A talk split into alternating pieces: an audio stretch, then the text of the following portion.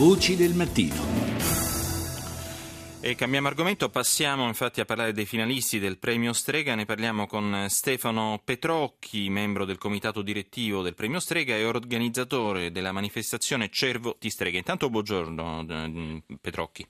Buongiorno, buongiorno, a voi. Ecco, eh, torna l'appuntamento con i finalisti del premio Strega nel borgo di Cervo, in provincia di Imperia. Quattro le serate, la prima si è svolta ieri, poi eh, questa sera e domani, poi appunto domani sera, fino al 5 luglio. Le prime tre appunto con eh, ospiti la cinquina, in realtà crediamo soltanto quattro si siano presentati eh, dei finalisti. Eh, nell'ultima uscita pubblica, prima della proclamazione del vincitore, che avverrà il 2 luglio nel Ninfeo di Villa Giulia a Roma. I finalisti, li ricordiamo, sono Nicola La Gioia, Mauro Covaci, Kovacic, Elena Ferrante, Fabio Genovesi e Marco Sant'Agata. Però mh, mm, Elena Ferrante, per così dire, un po' ineffabile, no? quindi eh, dubitiamo che si sia presentata ieri. Poi se siete riusciti nell'intento, mm, Petrocchi, eh, buon per voi, ecco. Ma no, eh, naturalmente no. Eh, il, la serata con Elena Ferrante è in programma per eh, domani, domenica sera. Ci sarà una, una lettura dedicata al suo libro Storia della bambina perduta che concorre al premio e, e lo faremo in assenza dell'autrice, già che la, l'autrice stessa ormai da lunga data, dal 92, dalla prima edizione, dal primo libro pubblicato, ha deciso l'anonimato. di scegliere l'anonimato. Certo. Senta, ma cosa significa ancora oggi il premio Strega per uno scrittore? La tesi di laurea, la consacrazione? Insomma, ci aiuti un po' a capire, a fare il punto sulla situazione. Beh, il premio Strega in qualche modo è tutto quello che lei ha detto, più eh, una consistente mh, spinta alle vendite del proprio libro. Mm. Questa siamo riusciti a, a calcolarla in modo abbastanza esatto. Sappiamo che in media un libro che vince il premio Strega quintuplica le proprie vendite rispetto a quanto aveva fatto prima eh, di, dell'assegnazione del premio. Ecco, però secondo Emanuele Trevi, uno scrittore insomma, contemporaneo, viviamo in un'epoca in cui anche un bestseller vive una vita cortissima. Ormai il meccanismo commerciale produce la sparizione di un libro nel giro di pochi mesi. Lei cosa ne pensa di queste affermazioni?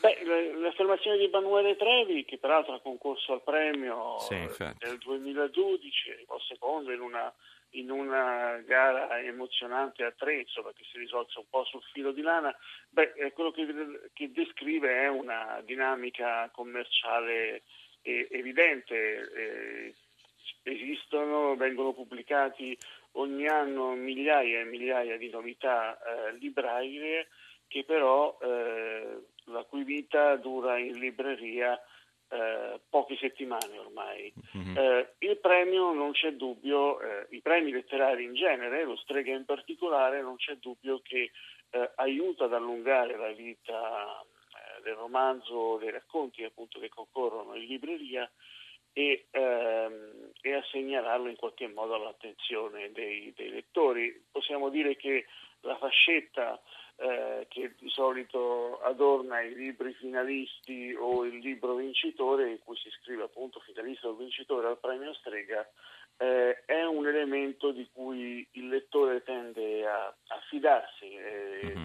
È come se fosse un giudizio di qualità eh, anticipato e quindi in qualche modo è una garanzia, diciamo così. Senta, qualche aneddoto da raccontare, visto che sono 15 anni ormai che lei è coinvolto eh, nell'organizzazione, insomma, nel comitato direttivo del premio Strega, anche diciamo, eh, come responsabile proprio della manifestazione Cervo ti Strega. Ma dunque, eh, intanto vabbè, Cervo di Strega esiste da due anni da una manifestazione di presentazione degli autori eh, finalisti. Con la coda del 5 luglio però. Esatto, perché poi torneremo a presentare il vincitore qui, ma insomma badando alla gara vera e propria, al premio Strega che esiste invece da, da, da più lunga data, dal 1947, beh, negli ultimi anni abbiamo avuto delle, delle, edizioni quasi sempre molto combattute che si sono proprio risolte per, per pochi voti. Eh, sì, quasi al calor bianco, eh? insomma, per così dire.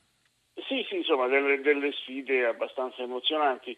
Nel 2009, per l'appunto, ehm, Tiziano Scarpa e Antonio Scurati eh, si contesero per un voto il, il, premio ed è accaduto poche volte nella storia del premio, un'altra volta nel 61, ecco questo può essere l'aneddoto, eh, abbiamo scoperto in archivio che quell'edizione vinta da un libro ormai mitico, Ferito a morte di Raffaele da Capria, eh, in realtà poteva andare diversamente perché allora le schede si spedivano per posta, una arrivò in ritardo, una per Fausta Cialente che perse proprio per quel voto il premio, ci sarebbe potuto, si sarebbe potuto verificare un ex equo.